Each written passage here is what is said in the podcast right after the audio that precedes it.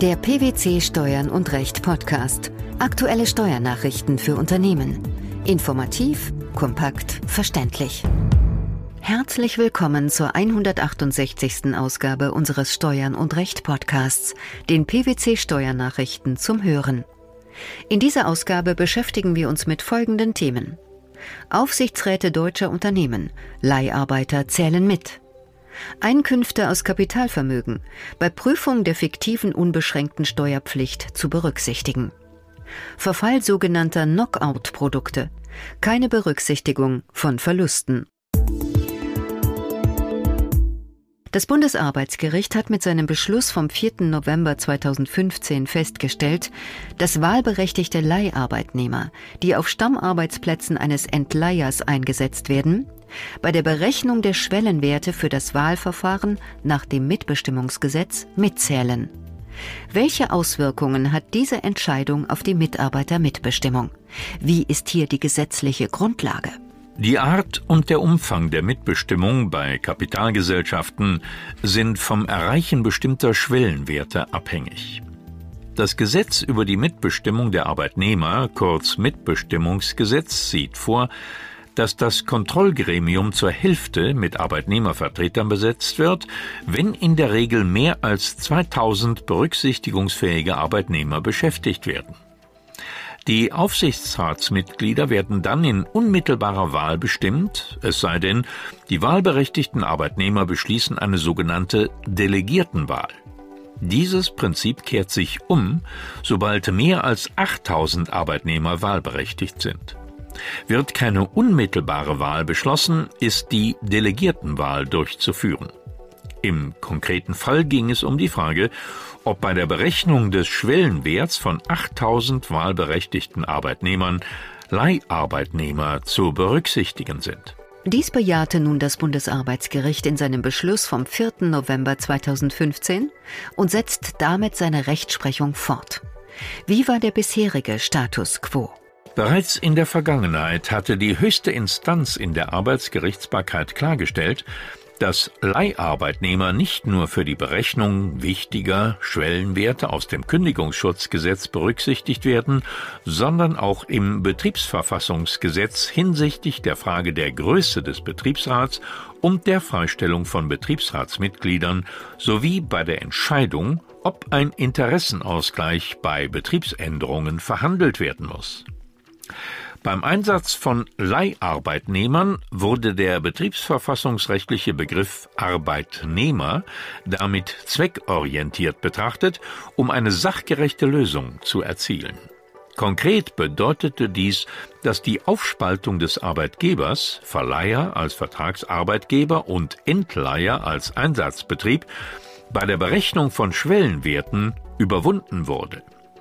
Da das Mitbestimmungsgesetz auf den Arbeitnehmerbegriff des Betriebsverfassungsgesetzes zurückgreift, war es nur konsequent, dass das Bundesarbeitsgericht Schlussfolgerungen, die es dort getroffen hat, nun auf den Bereich der Mitbestimmung im Unternehmen überträgt. Auch eine andere wesentliche Voraussetzung für die Mitberücksichtigung der Leiharbeitnehmer war erfüllt. Welche? Die wahlberechtigten Leiharbeitnehmer wurden auf einem Stammarbeitsplatz beschäftigt. Das ist deshalb wichtig, da sie nur dann für die Berechnung der Schwellenwerte den Stammmitarbeitern des Entleihers gleichgestellt werden. Welche Auswirkungen hat das Urteil auf die Praxis? Die Entscheidung des Bundesarbeitsgerichts wirkt sich nicht nur auf kleine und mittlere Unternehmen aus, die bislang keinen Aufsichtsrat gründen mussten, sondern auch auf Unternehmen, die bereits über einen Aufsichtsrat verfügen oder nun erstmalig einen wählen müssen. Über die weiterführende Frage, ob Leiharbeitnehmer grundsätzlich für alle Schwellenwerte des Mitbestimmungsgesetzes oder auch beim Drittelbeteiligungsgesetz zu berücksichtigen sind, hat das Bundesarbeitsgericht noch nicht entschieden. Es ist aber damit zu rechnen, dass Leiharbeitnehmer bei allen Schwellenwerten zu berücksichtigen sein werden. Sämtliche Unternehmen, die mit ihrer Stammbelegschaft bislang unterhalb der jeweiligen Schwellenwerte geblieben waren, müssen daher unverzüglich prüfen, ob sie diese nun überschreiten. Mitzuzählen sind auf jeden Fall die wahlberechtigten Leiharbeitnehmer auf Stammarbeitsplätzen. Die Leiharbeitnehmer, die nur temporär, also beispielsweise zur Abarbeitung sogenannter Auftragsspitzen herangezogen werden, dürfen gegebenenfalls unberücksichtigt bleiben. Dies ist im Einzelfall unter Berücksichtigung des Normzwecks des jeweiligen Schwellenwerts zu ermitteln. Der Gesetzentwurf zur Änderung des Arbeitnehmerüberlassungsgesetzes und anderer Gesetze, den Arbeits- und Sozialministerin Andrea Nahles Mitte November vorgelegt hat, greift diese Rechtsprechung des Bundesarbeitsgerichts unmittelbar auf und setzt sie um. Was ist demnach zu erwarten? Danach sollen Leiharbeitnehmer bei nahezu allen Schwellenwerten der Betriebsverfassung und der Mitbestimmung in Unternehmen mitzählen. Von daher wird die Rechtsprechung des Bundesarbeitsgerichts aller Voraussicht ab dem 1. Januar 2017 Gesetz sein. Alle betroffenen Unternehmen sind deshalb gut beraten, sich mit den Auswirkungen dieser Entscheidung intensiv auseinanderzusetzen und die Auswirkungen auf die unternehmerische Mitbestimmung entsprechend zu gestalten. Seit Einführung der Abgeltungssteuer bleiben Kapitalerträge bei der Veranlagung grundsätzlich unberücksichtigt. Gilt dies aber auch für Grenzpendler, die im Rahmen der fiktiven unbeschränkten Steuerpflicht gemäß Einkommensteuergesetz mit ihren inländischen Einkünften als unbeschränkt Steuerpflichtige zusammen veranlagt werden möchten? Mit dieser Frage musste sich der Bundesfinanzhof auseinandersetzen. Was hat es mit der fiktiven unbeschränkten Steuerpflicht auf sich? Voraussetzung für die fiktive unbeschränkte Steuerpflicht ist unter anderem, dass entweder die Einkünfte im Kalenderjahr zu mindestens 90 Prozent der deutschen Einkommensteuer unterliegen, man spricht von der relativen Wesentlichkeitsgrenze, oder die nicht der deutschen Einkommensteuer unterliegenden Einkünfte den Grundfreibetrag nicht übersteigen, das ist dann die sogenannte absolute Wesentlichkeitsgrenze. Bei der Prüfung beider Wesentlichkeitsgrenzen gelten Einkünfte, die nach einem Abkommen zur Vermeidung der Doppelbesteuerung nur der Höhe nach beschränkt besteuert werden dürfen, als nicht der deutschen Einkommensteuer unterliegend und es ist auf die Einkünfte beider Ehegatten abzustellen sowie der Grundfreibetrag zu verdoppeln. Welcher Sachverhalt war nun im Streitfall zu klären? Der verheiratete Kläger wohnte mit seiner Ehefrau in Belgien. Beide waren im Inland als Arbeitnehmer beschäftigt und wurden zunächst getrennt als beschränkt Steuerpflichtige veranlagt. Die beantragte Zusammenveranlagung lehnte das Finanzamt ab. Neben den inländischen Einkünften aus nicht selbstständiger Arbeit sowie negativen Einkünften aus Vermietung und Verpachtung hatte der Kläger nämlich unter anderem noch erhebliche inländische Dividendenerträge erzielt, die der Kapitalertragssteuer unterlagen. Da das Besteuerungsrecht für die Dividenden nach dem betreffenden Doppelbesteuerungsabkommen dem Wohnsitzstaat und somit Belgien zustand, würden sie als nicht der deutschen Einkommensteuer unterliegend gelten. Der Bundesfinanzhof entschied ebenfalls in diesem Sinne. Wie fiel die höchstrichterliche Begründung aus? Da die Dividenden in Belgien als Ansässigkeitsstaat des Klägers besteuert werden können und in Deutschland nur einer Quellenbesteuerung unterworfen sind, gelten die Dividenden im Rahmen der Prüfung der Wesentlichkeitsgrenzen als nicht der deutschen Einkommensteuer unterliegend. Die Folge hiervon sei nicht nur, dass die von den Eheleuten insgesamt bezogenen Welteinkünfte nicht zu mindestens 90 Prozent der deutschen Einkommensteuer unterliegen, Zudem überschreiten die der belgischen Einkommensteuer unterliegenden Einkünfte im Sinne der absoluten Wesentlichkeitsgrenze den doppelten Grundfreibetrag. Der Kläger hatte darauf hingewiesen, dass die Wesentlichkeitsgrenzen deshalb gewahrt seien, weil nach 2 Absatz 5b Einkommensteuergesetz, der den Umfang der Einkommensbesteuerung regelt, die Kapitaleinkünfte nicht zu den Einkünften im Sinne von 1 Absatz 3 Einkommenssteuergesetz gehörten. Dem konnte sich der Bundesfinanzhof allerdings nicht anschließen. Wieso taten sich die Richter hier schwer? Diese Vorschrift sei nicht geeignet, eine fiktive, unbeschränkte Einkommensteuerpflicht des Klägers und seiner Ehefrau zu begründen. Wolle man aus der notwendigen Ermittlung des Welteinkommens, erster Schritt, und dessen Aufteilung auf die der inländischen sowie der ausländischen Besteuerung unterliegenden Einkünfte.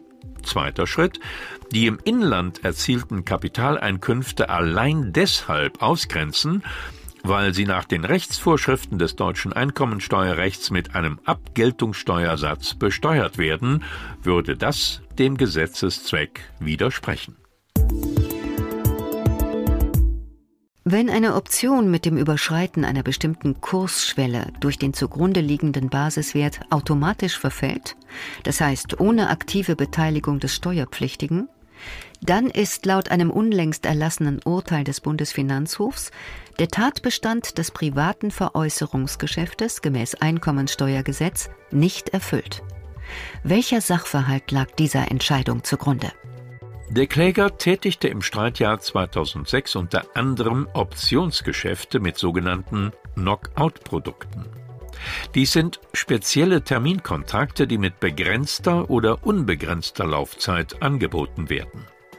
Der Anleger kann sowohl auf steigende als auch auf fallende Kurse setzen. Wegen der ausgeprägten Hebelwirkung von Knockout-Produkten kann der Anleger überproportional an der Entwicklung des Basiswertes partizipieren. Wird ein solches Knockout-Produkt vorzeitig fällig, weil der Kurs des Basiswertes die jeweilige Knockout-Schwelle berührt oder unter bzw. überschreitet, verfällt das Wertpapier als wertlos. So war es auch in dem zugrunde liegenden Fall. Was war die Konsequenz? Es erfolgten kein Rückkauf durch den Verkäufer und kein Ausgleich durch Aktien. Der Kläger machte die Anschaffungskosten als fehlgeschlagene Werbungskosten bei den Einkünften aus privaten Veräußerungsgeschäften steuermindernd geltend. Allerdings berücksichtigte das Finanzamt die Verluste aus den verfallenen Optionsscheinen mangels eines Veräußerungstatbestands nicht. Das Finanzgericht lehnte die daraufhin erhobene Klage ab und auch vor dem Bundesfinanzhof war der Kläger nicht erfolgreich. Nach Meinung des obersten Finanzgerichts war der Tatbestand des privaten Veräußerungsgeschäfts nicht erfüllt. Wieso? Als Grund führten die Richter an, dass die dem Kläger eingeräumte Option mit dem Überschreiten einer bestimmten Kursschwelle durch den zugrunde liegenden Basiswert verfallen sei, ohne dass der Kläger hierzu einen Entscheidungsspielraum hatte. Es fehlte also an einem Beendigungstatbestand. Die Besonderheit der betreffenden Optionen besteht aber darin, dass der Verfall der Option bereits im Vorhinein, also schon bei Vertragsschluss, an einen bestimmten Kurswert gekoppelt ist, bei dem die Option zugleich wertlos wird. Mit Erreichen der Knockout-Schwelle tritt ein vorzeitiger Verlust des Rechts ein, einen positiven oder negativen Differenzausgleich zu erlangen. Damit entfällt die Möglichkeit der Verwirklichung des Veräußerungstatbestands im Sinne der einschlägigen Regelungen in der damals geltenden Fassung des Einkommensteuergesetzes. Warum? Der Kläger hatte nicht mehr die Wahl des Verfallenlassens der Option zur Vermeidung eines noch größeren Schadens. Die willentliche Entscheidung zur Nichtausübung einer wertlosen Option als einzig wirtschaftlich sinnvolle war mit Erreichen der Knockout-Schwelle demnach nicht mehr möglich. Die Wahlberechtigung von Leiharbeitnehmern, die Berücksichtigung der Einkünfte aus Kapitalvermögen bei der Prüfung der fiktiven unbeschränkten Steuerpflicht sowie der Verfall sogenannter Knockout-Produkte. Das waren die Themen der 168. Ausgabe unseres Steuern und Recht Podcasts, dem PwC Steuernachrichten zum Hören. Wir freuen uns, dass Sie dabei waren und hoffen, dass Sie auch das nächste Mal wieder in die PwC Steuernachrichten reinhören. Steuerliche Beiträge zum Nachlesen finden Sie in der Zwischenzeit unter blogs.pwc.de slash steuern und recht.